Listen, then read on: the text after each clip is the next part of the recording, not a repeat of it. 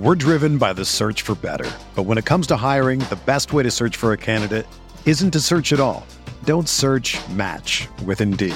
Indeed is your matching and hiring platform with over 350 million global monthly visitors, according to Indeed data, and a matching engine that helps you find quality candidates fast. Ditch the busy work. Use Indeed for scheduling, screening, and messaging so you can connect with candidates faster.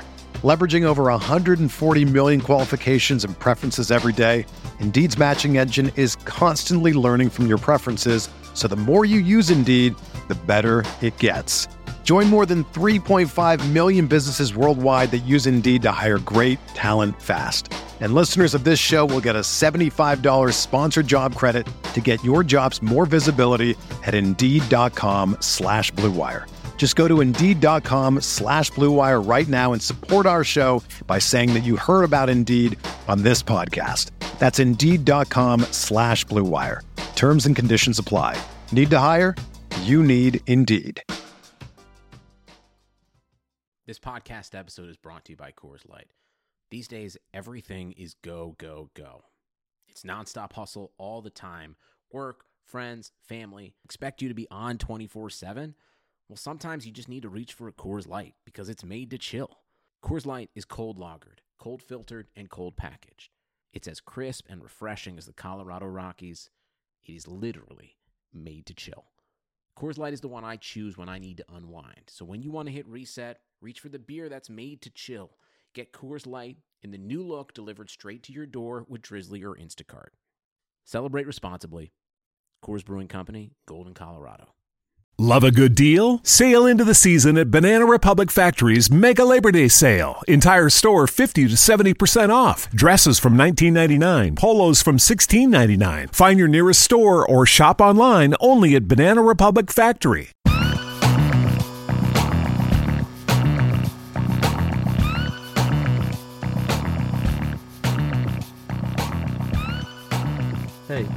To the November 20th, 2017 College Football Show, a RotoViz radio podcast. I'm Kyle Pollock on Twitter at Kyle Pollock FF, and joining me is my co-host Jordan Hoover on Twitter at jhoover9787. Jordan, how you doing tonight? Good, Kyle. Um, had a pretty busy weekend. I had to go car shopping on Saturday because my old reliable vehicle decided to stop being reliable and just ended up being old. So, uh, spent most of the day Saturday finding a new vehicle. So I missed missed a lot of football on Saturday, and um, today actually I kind of took off from NFL as well and went for a nice long hike in the morning. Uh, checked out a brewery pretty close to my house, so it's been a pretty uh, eventful weekend. Not a whole lot of football involved, but uh, we have some some good info to cover for this week's slate of games, and uh, it was a little bit bare, I guess you could say, compared to other weekends, but that will change pretty quickly because we have a pretty stacked weekend coming up. Yeah, exactly. Like you said, uh, this weekend wasn't too uh, exciting. No upsets or anything of that nature. A couple close contests. Uh, but ultimately, the higher ranked team came out on top in uh, every case.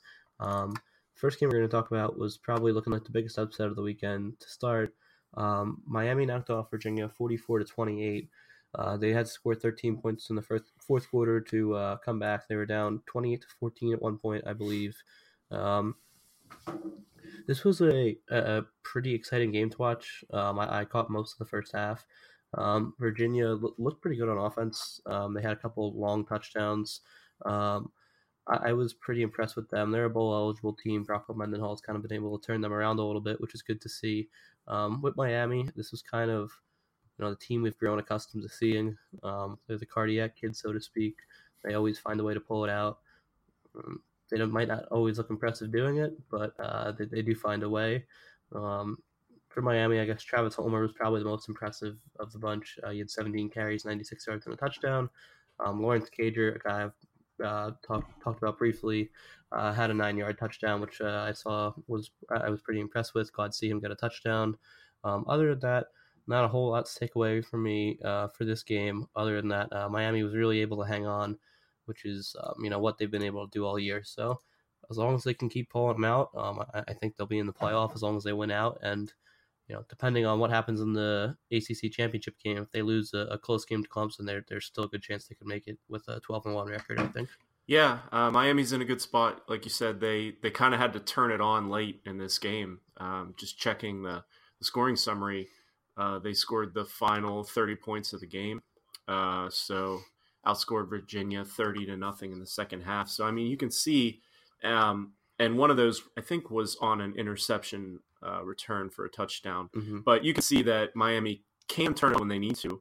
Um, it's just a matter of you know, perhaps putting together a full complete game against a team that might be better than Virginia. Not taking anything away from Miami because you have to win the games that are in front of you. They're not always going to be easy. Um, and they did what they needed to do to get this win. I thought that Kurt Benkert was probably the best player on the field, Virginia's quarterback. Um, he threw for 384 yards, four touchdowns, one interception, completed 75% of his throws against a Miami defense that, you know, they're no pushovers. So that was really impressive. Um, I don't necessarily think he's a guy that is quote unquote NFL material. Um, he transferred in from East Carolina in after the 2015 season. Um, is just a 58.6% career completion guy um, in 25 games. So uh, not necessarily a guy for NFL, but I just wanted to mention because that's a that's a really nice game against probably the best defense that he's going to see all year. Uh, so I just wanted to give him a quick shout out too. Mm-hmm. Yeah, and I think, uh, like I kind of said, this Virginia program has really kind of turned things around. If they can pick up the recruiting a little bit uh, in the state of Virginia, I think they're certainly a team that can kind of function as a middle tier ACC team, kind of similar to somebody like NC State in the next couple of years, which is, which would be good to see. Um, kind of just adding some more competition in the conference. Um, the only actually the only ranked matchup of the day um, was uh, Wisconsin versus Michigan. Wisconsin rolled 24 to 10. Uh, game kind of turned. It was 10-10, I believe, when uh, Brandon Peters got hurt for uh, Michigan. What wasn't a good looking injury for him. He uh, was down on the field for quite a few minutes. Um, John O'Korn came in and did some John O'Korn things. He was two for eight for 19 yards. Um, other than that, um, Jonathan Taylor also had a nice game, as we've been saying every week. Had 132 yards, no touchdown, but Michigan has a, a very good defense, so um, you know, still an impressive game for him. Uh, Donovan Peoples Jones had the best game of his young career so far, which is good to see. He's somebody who I love. Um, he had four catches for 64 yards. Um, for those of you that don't know, Peoples Jones was uh, the, I believe he was the number one receiver last year in his class. He uh, was also the SPARQ rating champion for his class, so um, the most athletic player in his class. Um, with uh, you know, as long as the quarterback position can kind of develop at Michigan, I think that combination of him and uh, Tarik Black who's out for the year, but who's playing really well at the beginning of the season, is a, a deadly combination for them. Kind of similar to something that uh, like Ole Miss has with AJ Brown and DK Metcalf right now, kind of coming up together. Um, I kind of see those two together. Um, one thing that changed for Michigan this game was the distribution of carries. Uh, Chris Evans got the majority of the work. Um, I know we had talked about last week. Karan Higdon had kind of been getting the lion's share of the load. Not sure if uh, he got hurt this game. I, I only caught. I kind of had on that uh, Miami game I didn't catch a lot of this game because it was bo- uh, kind of boring to watch. But um, uh, Chris Evans ha- has produced before for them. He as a true freshman last year, he had 600 yards. Uh, this year, he's probably going to finish with just over 700. He's at 600 right now, so he's been productive his first two seasons. Somebody who I think, if he could get a little more work next year, um, might have a chance to be an NFL guy uh, if he has two productive seasons after this year. But um, you know, just kind of a name to remember. Um, Wisconsin now has two actually three pretty solid wins with uh, wins over with Michigan, Iowa, and Northwestern. So kind of continuing to bolster that resume. I think if they're you know undefeated, it's almost a lock that they're in now. I know we kind of talked a couple weeks ago about how it would be iffy, but I think the way things have played out, that they're probably a lock. Would you agree with that? They go undefeated. Yeah, I think so, and I'm glad you brought that up because we we did talk about pretty extensively. I think that was two weeks ago. Um, just about Wisconsin's schedule, how it shakes out, how it could be improving, and I think that's exactly what we've seen. Um, I think it just turned out that their schedule was extremely backloaded, uh, you know, to to the to the nth degree. Um, but they're winning the games now, the tougher games that they have on their schedule. They, you know, it's really a shame that Brandon Peters went down. I mean, looking at his stat line, he wasn't he didn't have a great game before he went out, but you you uh, highlighted what John O'Korn did when he was under center, which was uh, I don't even know the, the right word for it, beyond atrocious. Not high, not high. Yeah, no, no. Um, so that really bodes pretty poorly for Michigan. Uh, uh, assuming Peters, I, I, don't know if he's necessarily ruled out yet for next week, um, for this week against Ohio State. But you know, if it's John O'Korn under center, uh, it, it, could get ugly. Um, you know, I, I think that Peters kind of gave them a bit of a spark on offense when he was in, and if he can't go, I have a feeling that Michigan's offense might regress back to the sort of you know slog pace that we saw for you know the, the weeks that he was under center. Um, but back to Wisconsin, I mean, I agree with you. I think that if they win out, if they win the Big Ten, um, they're going to be in the top four. Uh, I, I, really don't see a way that you can hold them out. So it's really just kind of, it, you know, it's it's always been it, it's always been in front of them to to take and run with, and and that's what they've done so far. And I think that we, you and I, probably, and uh, you know, a lot of other people have kind of doubted them uh, throughout the season, talking about their strength of schedule. But if you know, if they beat the teams here at the end, they keep rolling. Um, I really don't see any reason why they should be held out playoff. Mm-hmm. Um, the team, one of the teams I actually picked to make the playoff before the season started, uh, ended up losing their game this weekend. Kind of eliminated them from uh, Big 12 contention. Uh, Kansas State uh, knocked off Oklahoma State 45 to 40. Oklahoma State uh, had a big comeback on their hands. They were, they were down, uh, I don't remember the exact score. I think they were down by about 24 at one point. Um, they came back, uh, came up just a little bit short. Not to the fault of James Washington, our guy still did work. Uh, eight catches, 159 yards, two touchdowns. Just continued to do his thing. Same thing with Justice Hill, uh, 23 carries, 91 yards, and one touchdown. I want to touch on uh, Byron Pringle though for Kansas State. Um, he's a wide receiver for them. Um, he's been putting uh, he put up big numbers this week: four catches, 166 yards, three touchdowns. But he's been uh, putting up big numbers all year as well. He has a uh, 0.41 dominator rating this year, um, along with a uh, 25 yards per catch. So someone who I think is uh, being a little underrated right now. He is uh, 24 years old so a little uh, a little bit on the older side as a junior. So that means he'd probably be 25 Ooh. or so coming into the NFL. Um, yeah, old guy. I don't, I don't know I don't know the whole backstory there. Um, he, he did play last year for them. I, I had heard the name before. Um, not totally sure if he came over from junior college, what happened with that, but um, 6'2", 205 with a, a high dominating, high yards per catch. You should be doing that at 24 years old, granted, but um, it is impressive nonetheless.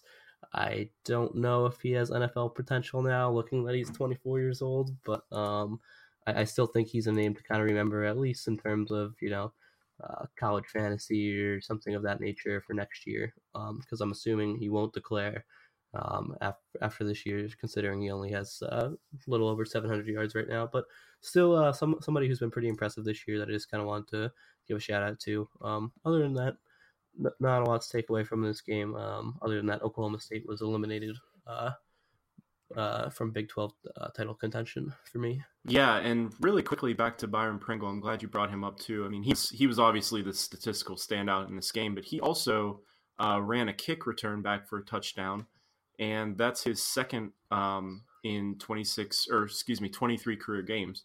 So it, it looks like he has a little bit of juice in the return game too, which is always a bonus um, when we're talking about NFL potential.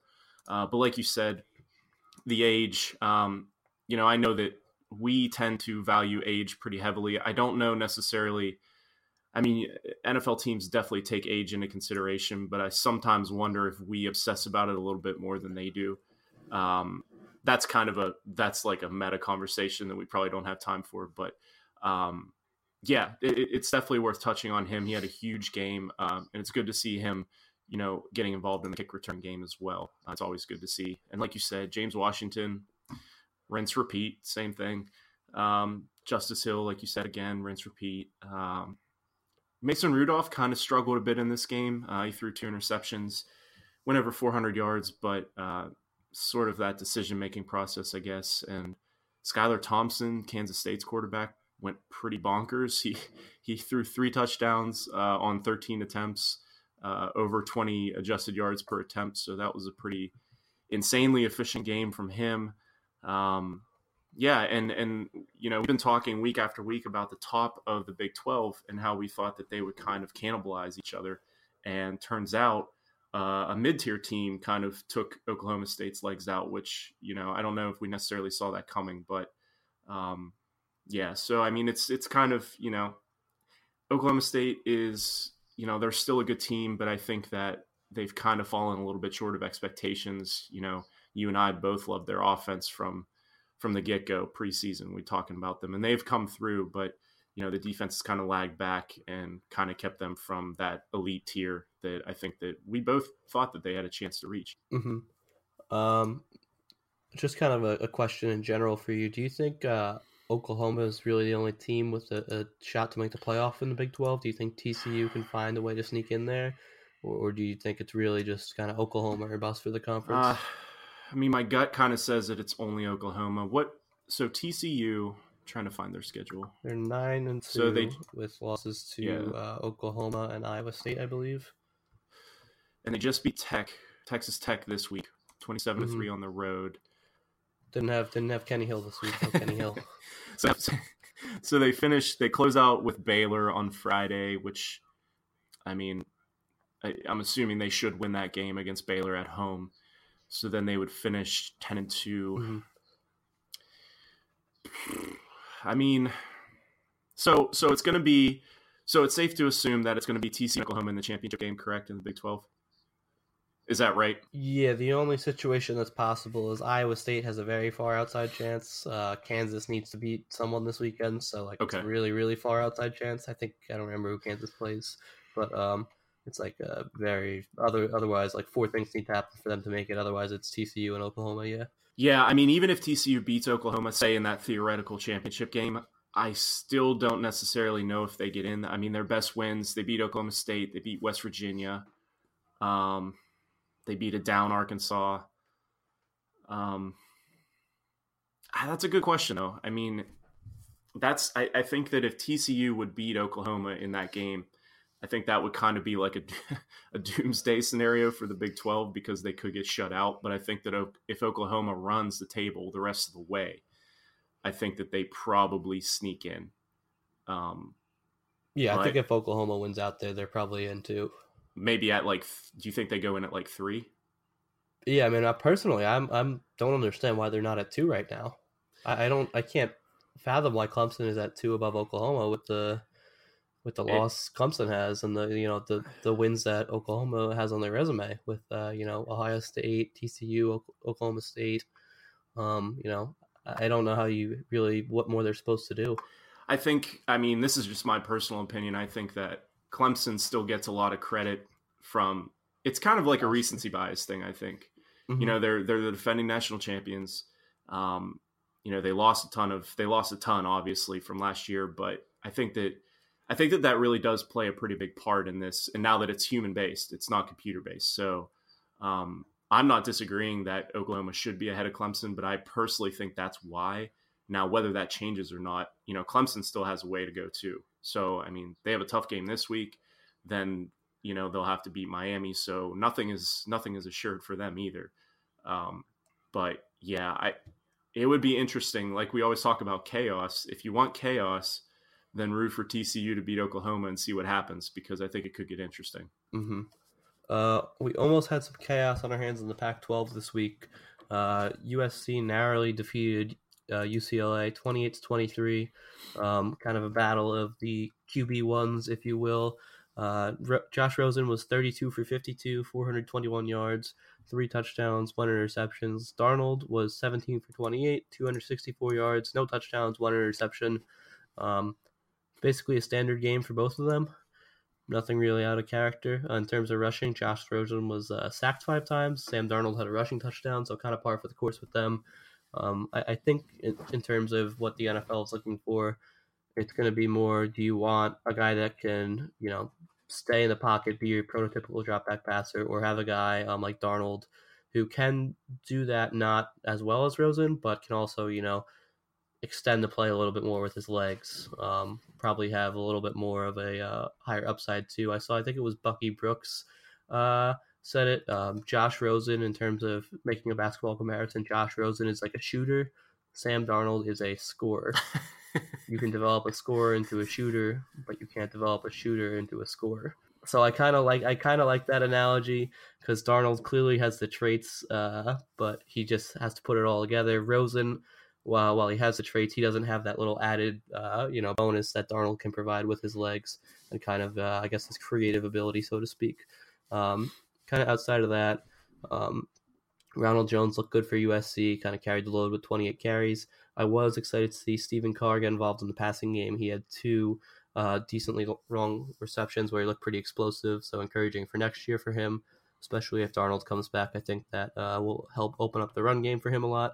And uh, Jordan Lasley for UCLA had 204 yards and three touchdowns. Also had a kind of crazy bobbling catch. I believe that was him. Uh, kind of bounced off him and two USC defenders, and he ended up uh, catching it for like a 50 yard touchdown. Um, so this game was this game was pretty entertaining. Uh, I caught a little bit of it. Um, overall, kind of a par for the course game, what you'd expect. And uh, I guess side note from this, uh, UCLA is now five and six. Jim Mora turned 56 today, and Jim Mora also got fired today. So UCLA is now in uh, in in uh, need of a new coach. oh yeah. Talk about serendipity, right? All the things line up for for the day that you get fired. Wow, um, couldn't have wrote that any better. Uh, I was actually kind of surprised that, uh, you know, it, when I was looking at this box score, um, I did notice that both teams combined for 23 penalties for 215 yards. There were only three turnovers, but the reason I brought that up is because I'm actually kind of surprised USC only scored 28 points in this game. It's only the fourth time all season that UCLA has held an opponent under 30 points. Um, and you know you could you could make a pretty easy argument that this was probably the most talented offense they've faced. Now that obviously doesn't mean much moving forward, but it's just kind of something that stuck out to me. Um, and that was kind of interesting point that you brought up um, or that you referenced about Rosen and Darnold because I I've really struggled with these two, kind of trying to figure out where you know, Darnold, if Darnold comes back, because he hasn't he he hasn't yet decided whether or not he's going to declare. At least that's what I've heard, and I've heard that he's probably leaning towards staying. Now, who knows if that actually happens? I have no idea, but you know, assuming if they came out the same time, I really would have a hard time trying to parse them apart because it's it's just a really difficult thing, and I think it probably comes down to a lot of you know Rosen is still really young, which I think it, it, doesn't necessarily get lost in his evaluation, but I think that it's important to keep bringing up because he's a he's a young uh, prospect for his class, um, and Darnold obviously is young as well. But um, you know, this was a good chance for them to kind of go head to head, square off. Uh, I would you know I would say that Rosen probably had the better game. Um, but that doesn't necessarily mean much going forward at projecting to the NFL. But uh, yeah, that kind of just like blew my mind whenever you were breaking down Rosen and Darnold as shooters and scorers. Um, that's like one of those like you're when your brain you know your brain blows up. But um, yeah, uh, you know this is always a pretty this is a rivalry game regardless of what the records are. It's always a big game for the for everyone out in California. So uh, good win for Southern Cal. They're ten and two um, kind of you know obviously not hitting the the peak that they the, they thought they would hit, and a lot of people thought they would hit preseason. But um, you know, it's always good to get to ten wins, and they'll move forward from here. Yeah, they'll have a bye before they play Stanford in the uh, Pac-12 championship game, I believe. Um, one thing with UCLA, I know people were floating Chip Kelly going there. I don't know if you saw. I was just kind of checking around on Twitter before, and it seemed like Chip Kelly to Florida is almost finalized. Um, I don't know if you were, you saw anything about that, but I haven't seen anything official. I, but I, I think if that is the case, I think that's a pretty home run hire for them. I don't know what your thoughts are on that, but I, I think him with all that speed they have down there and how he's been able to kind of recruit nationally from Oregon. I think that's a good fit for them, at least to try to get the offense going off that, um, you know, mundane mundane pace they had. Just kind of a sidebar if we want to talk about that for a minute. Not really related to either team, but yeah, yeah. I I did actually see something on Twitter. I think it was actually last week. It was a while ago that they someone I can't remember who it was. Someone said that it was a done deal, and then you know the the replies to that were like source this, source this, source this. Was so it I, Benjamin Allbright? I honestly cannot remember. It I think it, it was a name that I didn't recognize that I didn't follow. I think it might have been retweeted by someone, but um, yeah, as far as Chip Kelly to Florida, I you know they've been looking for an influx of offense for a while now, from before Jim McElwain even got there. That was what he was brought there to do, and you know that obviously did not work out. So, you know, I'm all about Florida being fun again, and if that takes you know if that takes the Chip Kelly hire, then I'm all about it. I you know I think that he is a good coach, and I think it's a really good point that you brought up about the way that he was able to recruit to Eugene, Oregon, which is you know typically not a a home run destination for highly recruited or highly touted prospects coming out of high school, and it'll just be way easier for him in Florida with that talent base right in his backyard. Um, so yeah, I mean, I'm I'm all for that if it actually comes to pass. Yeah, it might not might not have happened yet, but what I did see was I saw a bunch of people tweeting that there was a, a Florida private jet landed in New Hampshire, took back off to uh, Tallahassee or not Tallahassee, excuse me, Gainesville, um, and apparently a trustee, somebody who said there was a board of trustees like son said it was a done deal, and all the Florida players tweeted out the.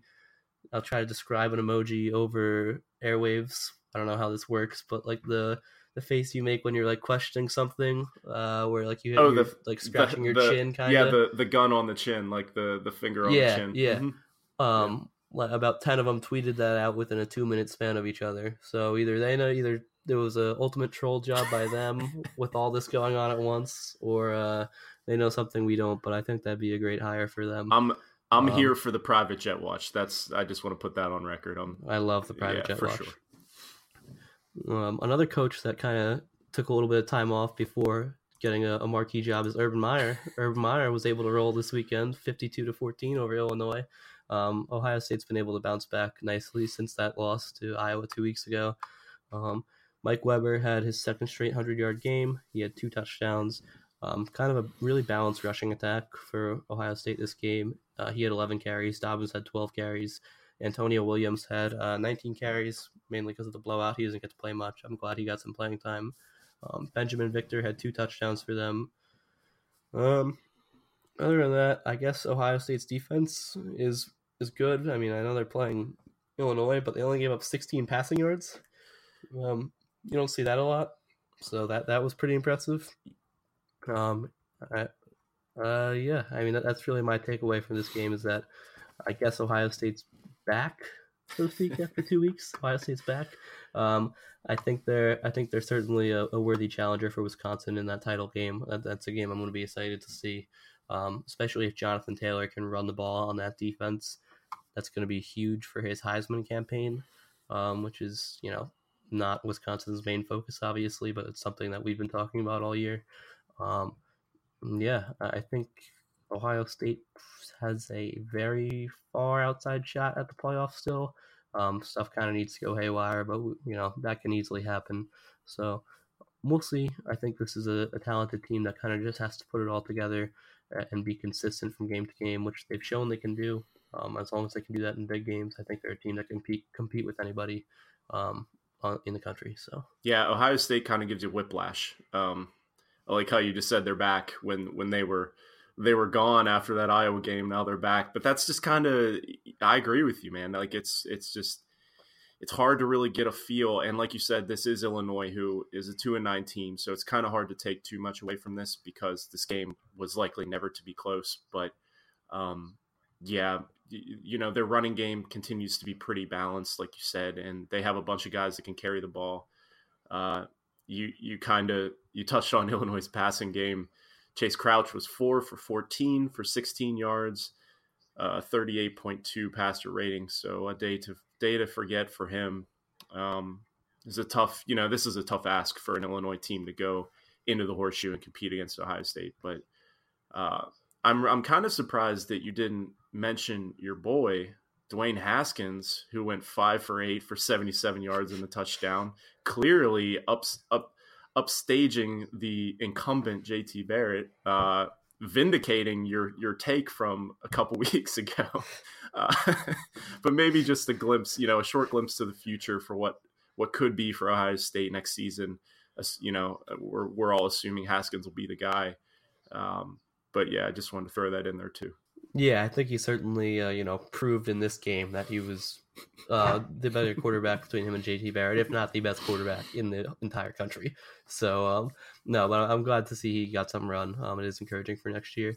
And, and before we get on to our uh, previews, I just want to give a shout out. Stayed up late to uh, watch two and nine uh, Nevada and nine and two San Diego State last night. Was in the semifinals of my uh, college fantasy football league, and Rashad Penny gave me a heart attack. I was up by 50 going against him. He had 222 yards, two rushing touchdowns, and a punt return touchdown, and a kick return What? touchdown. And I almost lost. I, I, I I checked the score before I go to bed, and I'm like, okay, let's see how Rashad Penny's doing. Oh my He- god! And the the other game, um, the other guy was up by like five points, and he was starting someone named McLean Mannix, a, a receiver for uh, Nevada, who had five catches for 19 Wow. yards, Well, and he lost by 1.5 points. So Mr. Mc, Mr. McLean needed about 10 more 10 more yards and a catch, and he would have been good. well, Rashad Penny clearly has a vendetta against you because that is a monster game. Wow. Yeah, I was a little, got a little scared there late night, but uh, so yeah, but uh, yeah, he certainly had a good game. Uh, we haven't talked about him in a while. Just kind of wanted to give him a shout out. Um, also, want to give a quick shout out to Draft, who's one of our sponsors this week. Uh, if you love fantasy football, you'll need to try our new favorite app, which is Draft. Uh, all you have to do is you do a draft, and it lasts for just one week. There's no management. All you have to do is you set the lineup, or you just do the draft, and then you forget about it. Um, once you're done drafting, there's no trades, no waiver wires.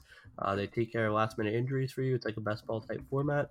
Um, you can start uh, start a draft right now if you want. Uh, they start from just one dollar, so there's a draft for everybody.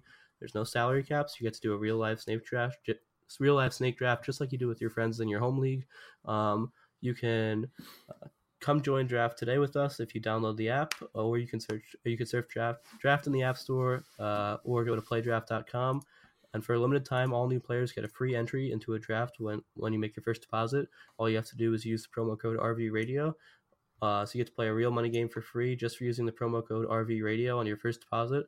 So search draft in the App Store, go to playdraft.com and get that free entry with promo code RV Radio. Um, so the, the marquee matchup this week is the uh, the Iron Bowl with Alabama traveling to Auburn. Uh, Auburn is a four point underdog at home. Uh, I think this might end up being the game of the year. Um, it's essentially a de facto playing game for the SEC title game. Um, Auburn coming off a big win two weeks ago against Georgia. Um, their run defense has looked solid.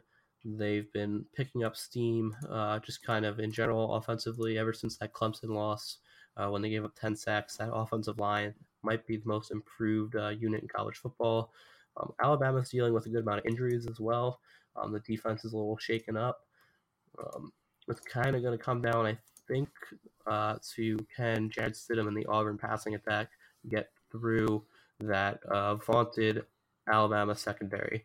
Um, it's the best in the country, I would say. Minkah Fitzpatrick, uh, Avery, Avery Averett um, at corner. Th- th- those two really lock you down. Auburn doesn't have a dynamic uh, receiving option either. They have a lot of tall, athletic guys, but none that really, uh, you know, stand out above the rest.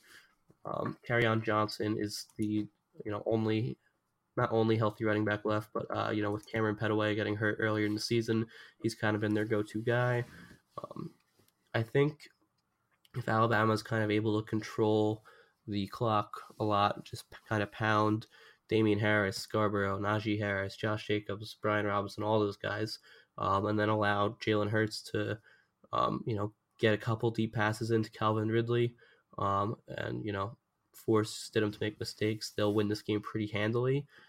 Now, I don't know if that's necessarily going to happen because, as we saw, um, you know, Auburn was able to control Georgia, who I, I would think probably has more talented running backs at least than Auburn or Alabama, excuse me. Um, they might not have the better offensive line, but they do have the better uh, running backs.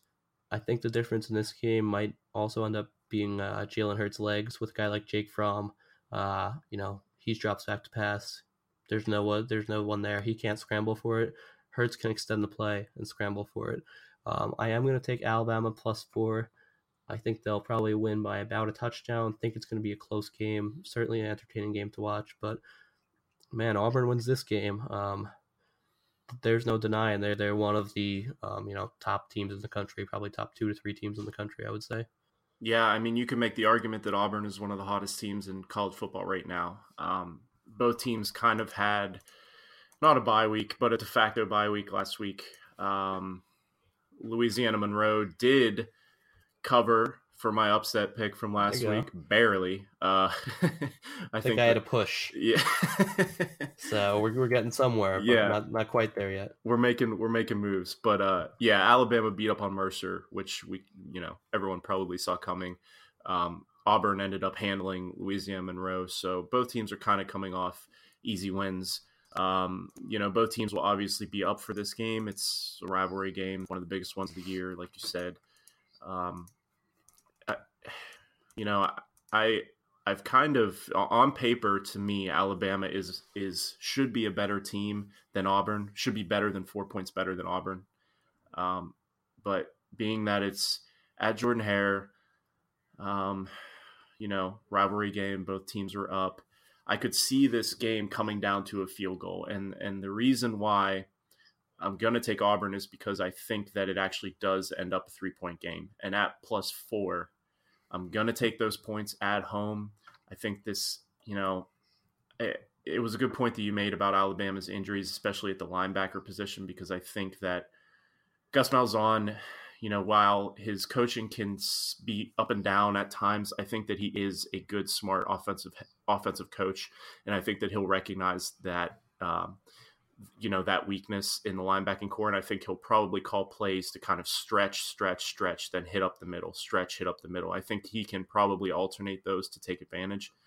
I don't necessarily know if Auburn wins this game, but I think that it's probably a, a field goal game coming down. Not a great conviction here, but you know, when in doubt, I usually take the home team getting points. So I'll go Auburn plus four here. Mm-hmm.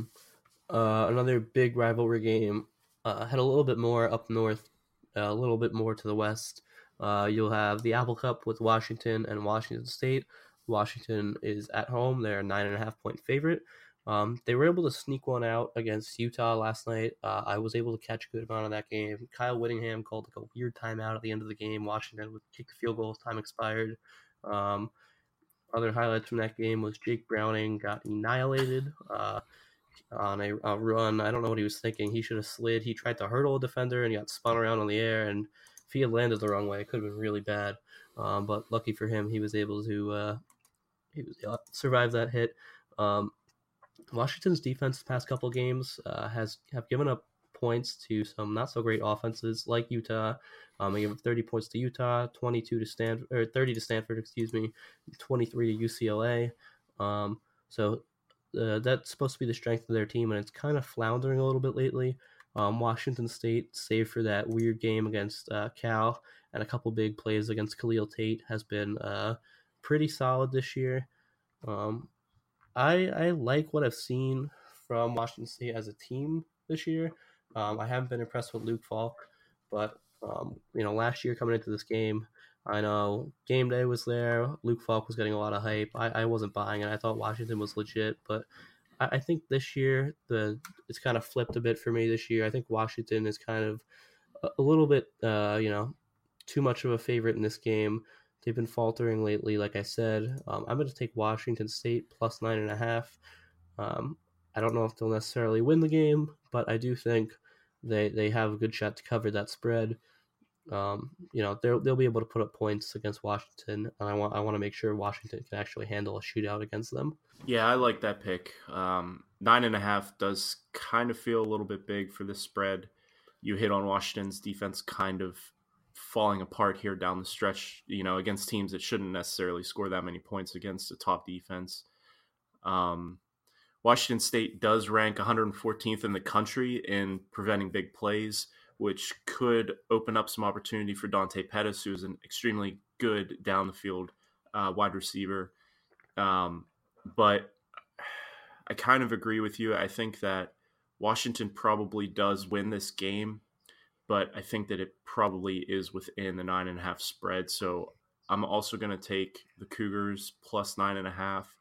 Um, but I think that Washington probably still wins this game, but probably don't cover. Mm-hmm. Um, next, we're going to preview the game. Uh, Ohio State's traveling to Michigan, where Michigan's an 11, 11 point home underdog. They'll be looking to get revenge after last year's game, um, where they lost, and they probably uh, they would have gone on to the Big Ten championship had they won. However, um, John O'Korn will most likely be starting in this game. Um, and, and, I don't think that bodes very well for Michigan at all. Uh, if he does start, I would expect this line to continue to move down. Um, they just that offense with, with O'Korn is, is, is very. Uh, I don't even know how to put it into words. I don't know how they'll be able to put up any points really against this Ohio State defense, like we were talking about before. Um, we gave up just 14 passing yards last week.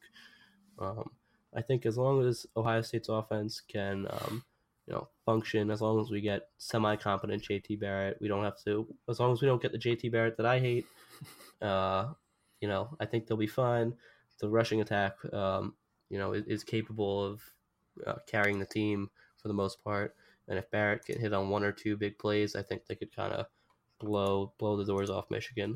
Um, so I kind of like, uh, kind of like I said before, I'm surprised at this line a little bit. I'm going to take Ohio State uh, minus 11.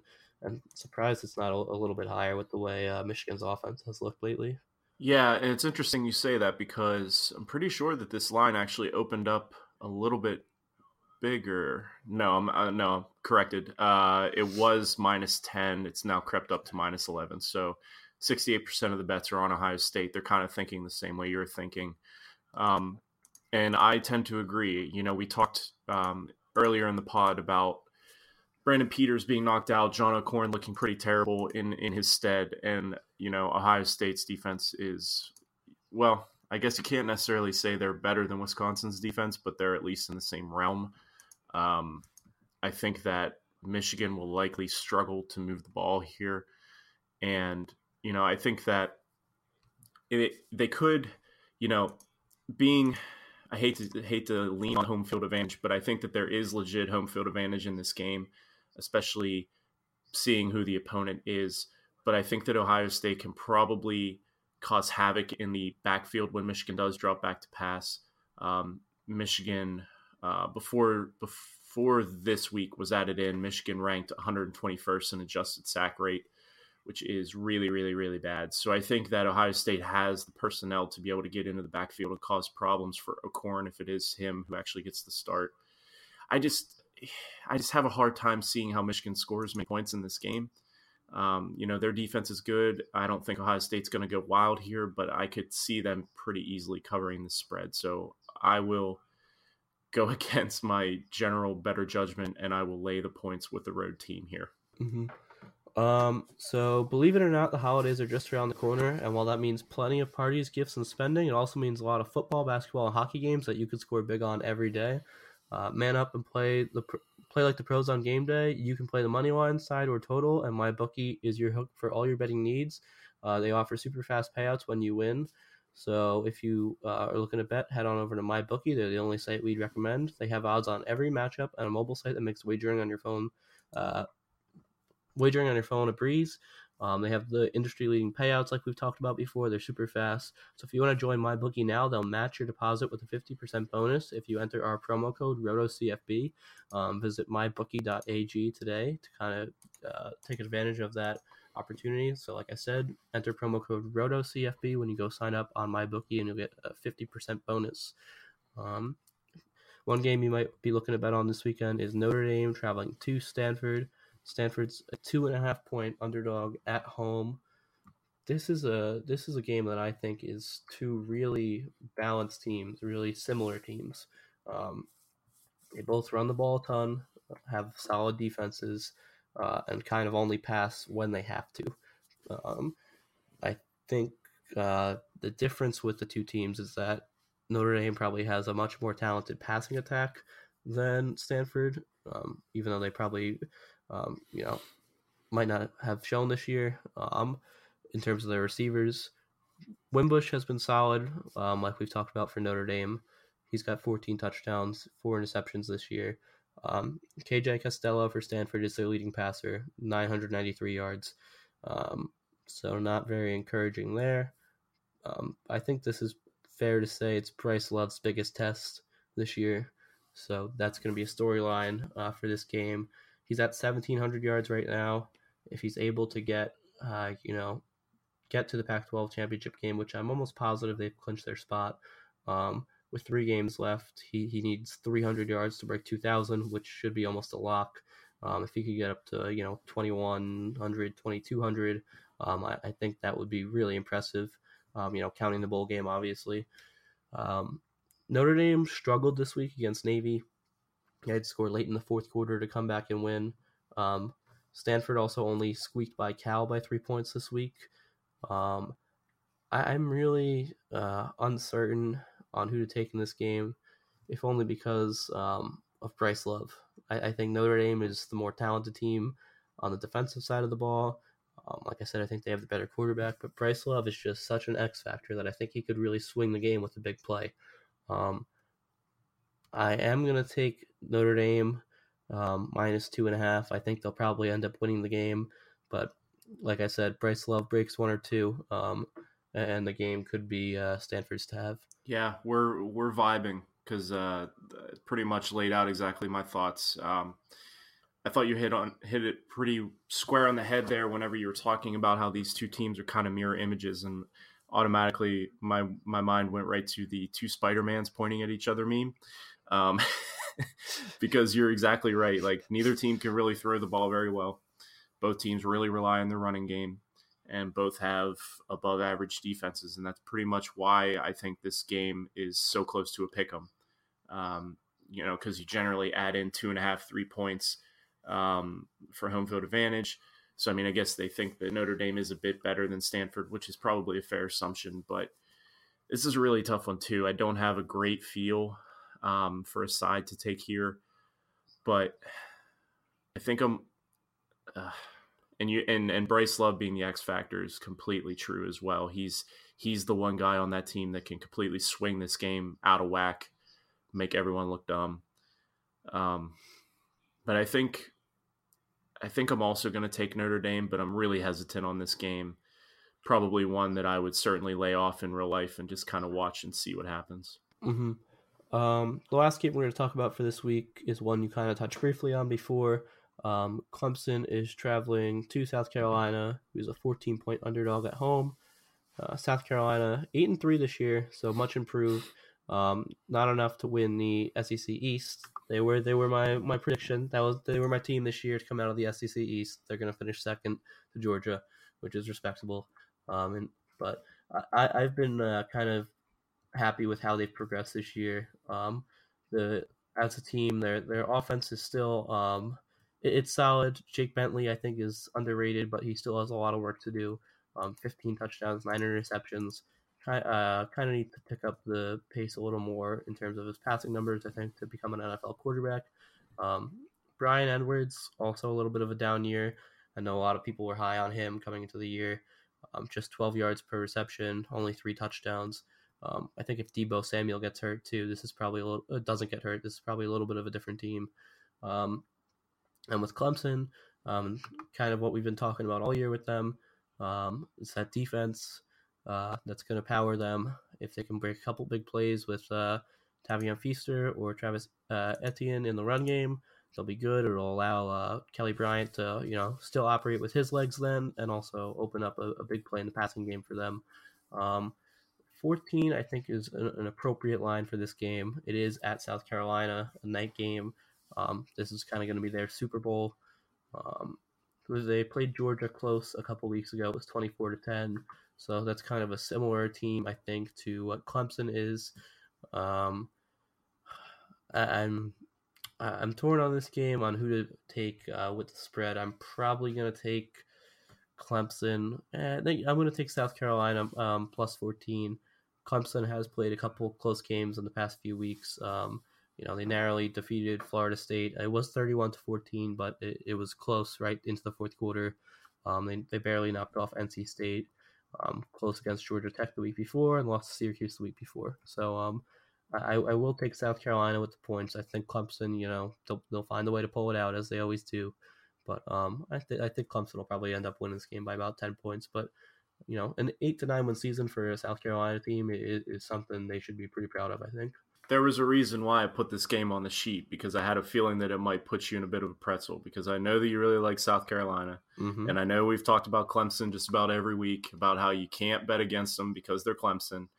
And I just had a feeling that this would be a good test to see where you stood. Um, and and I'm pretty I'm I'm pretty much in agreement with you as well. I think that 14 is a fair number for this game on paper. Um, I think that, like you said, you hit on Jake Bentley, who I I actually I actually really liked preseason, and I still do like him long term. But like you said, I think he does still have some work to do, um, progressing before he heads you know to the NFL in in all likelihood. Um, Kelly Bryant, I think, still has a little bit of ways to go as well. Um, even just talking about like the rest of the games this season, because I think that they need a little bit more balance on offense. Um, if they can get that passing game clicking to go along with their running game, you know, this is a really dangerous team. Um, I, yeah, I mean, I'm I'm pretty much in the same boat with you. I think that this number is pretty close to what the final score is likely to be, but I'm going to stick to my rule and I'm going to go with Clemson. I'm going to lay the points on the road, which is always dangerous, but I just have a hard time betting against Clemson. They've I've been burned two, or three times this season already, so I'm just going to roll with Clemson um, and you know take my chances, see what happens there. Mm-hmm. Um, so that's going to do it for our picks this week. Um, th- this is a really good slate of games. It's the last week of the regular season for college football. Um, kind of sad, but we do have bowl games left. Uh, we do have conference championship games left. We do have the playoff left. So a lot more football in store, but this is kind of a make or break week, um, like we kind of touched on. And excuse me, uh, if you want to uh, get to your upset pick quick with yours, uh, I think this is a pretty interesting game, and I think we're also going to be seeing a, a rematch of this game next week, if I if I'm not mistaken. Yeah. So whenever I was scrolling through the uh, the lines before the pod, um, this one kind of stuck out to me for one main reason, and that is um, kind of basing this off of S and P Plus um, from from Bill Connelly, SB Nation. Um, his model has really, really liked Fresno State this year. He has them in the top 30, I believe, in the country in S and P Plus overall. I love Boise State. I've always kind of been partial to them, you know, for years and years and years watching football. I've always rooted for them. Um, it's kind of like a distant fan, but I think that at home, Fresno State getting seven um, is a pretty good spot, and I think that Fresno State could actually win this game outright. Um, I'm prepared to be completely wrong on this pick because I know that Boise State can turn it on at times, but I think Fresno State has kind of been sneaky good this year, and I, I think that this this feels like a pretty good spot, especially at home, getting seven. So I'll go Fresno State there. Yeah, um, I like that one. I think that's going to be a good game. Um, one that I'm actually, you know, pretty excited to watch. Um, they really bounced back this year. I think I don't remember who they hired as their coach, but uh, they got a new coach. It might have been might have been Jeff Tedford. Jeff Tedford, yeah. It was Jeff Mhm. Tedford. Yeah. Okay. Um, when I was going through two games right next to each other, stuck out for me. Um, I, I was thinking about taking Vanderbilt plus one against Tennessee, and then I was just like, that game is just too ugly to even think about. Uh, it's I guess it's Ooh. the Tennessee Bowl Yeah, if you want, yeah. but uh, uh, someone's gonna get their first SEC win, uh, so that's something. um, but the game right below it, I I got a bet bet on America's team. Um, Iowa State is plus two and a half against Kansas State, um, and kind of the same thing you said. Um, Iowa State's ranked 40th in S and P plus. Kansas State is ranked 69th. Um, I know they knocked off Oklahoma State this week, um, and the game is in uh, Manhattan, Kansas. But I think Iowa State's just the more talented team overall. I think they have a better defense, um, and, and the offense. Uh, obviously, they have a you know weapons like David Montgomery and Allen Lazard. Um, I don't think uh, Byron Pringle and Skylar Thompson are those kind of weapons for Kansas State, even though we touched on them briefly before. Um, I don't think they're kind of the same uh, talent level as those two. So I'm going to take Iowa State to finish out the regular season with a win. Uh, keep whatever very very slim hopes they have alive. Um, I am seeing Kyle Kempt is doubtful for the game, so maybe we'll get Joel Lanning Oh. going both ways. That'd be ideal. I don't remember exactly what the guy's name was that we uh, touched on last week that had the funky name. His name started with a Z or something. Um, if he starts, I guess I understand why, uh, you know, Iowa State's an underdog, but you know they call it an upset pick for a reason. I'm gonna I'm gonna roll with the team I like. So Iowa State plus two and a half to finish out the regular season. Yeah, that makes sense. I think that this might be a little bit of an overreaction to the result from last from last week, Kansas State um, beating Oklahoma State. But yeah, that's the quarterback situation is definitely something to keep an eye on if the listeners are looking to bet that game. Mm-hmm. Um, so that's going to do it for us for this week of the uh, college football show. Um, last week of the regular season, make sure to get all your uh, college football watching in this week. Um, last kind of full slate of games for Saturday. So um, enjoyed enjoyed breaking down each Saturday with you, with all you guys. Um, hope you guys keep on listening and have a great week. Take care, everyone. Thank you for listening to the College Football Show, a RotoViz Radio podcast. Our executive producer is Matthew Friedman. Please rate and review the RotoViz Radio podcast on iTunes or your favorite podcast app. Contact us via email at rotovizradio at gmail.com and follow us on Twitter at RotoViz Radio. And remember, you can always support the pod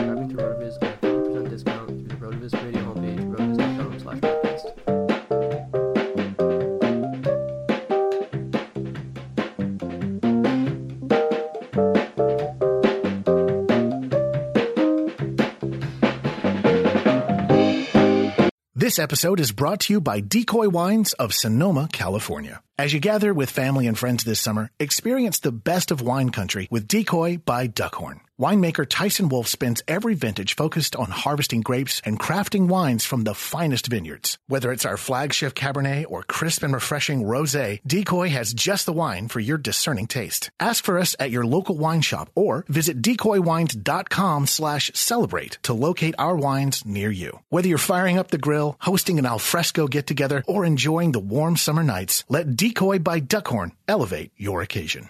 This episode is brought to you by Decoy Wines of Sonoma, California. As you gather with family and friends this summer, experience the best of wine country with Decoy by Duckhorn. Winemaker Tyson Wolf spends every vintage focused on harvesting grapes and crafting wines from the finest vineyards. Whether it's our flagship Cabernet or crisp and refreshing Rosé, Decoy has just the wine for your discerning taste. Ask for us at your local wine shop or visit decoywines.com slash celebrate to locate our wines near you. Whether you're firing up the grill, hosting an alfresco get-together, or enjoying the warm summer nights, let Decoy by Duckhorn elevate your occasion.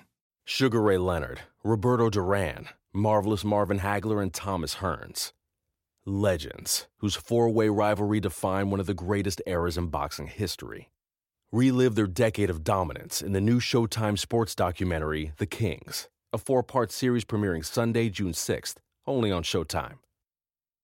Everyone is talking about magnesium. It's all you hear about. But why? What do we know about magnesium?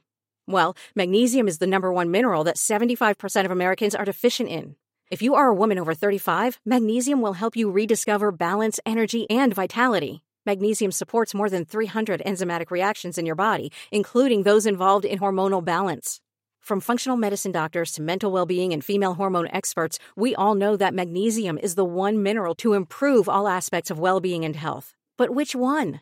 Magnesium Breakthrough from Bioptimizers, the trusted choice recommended by leading experts with seven best absorbed forms of magnesium to ensure your body receives the support it needs for overall well being. Go to bioptimizers.com slash balance today and use code BALANCE10 for 10% off. Support your journey to wellness at B-I-O-P-T-I-M-I-Z-E-R-S dot com forward slash balance.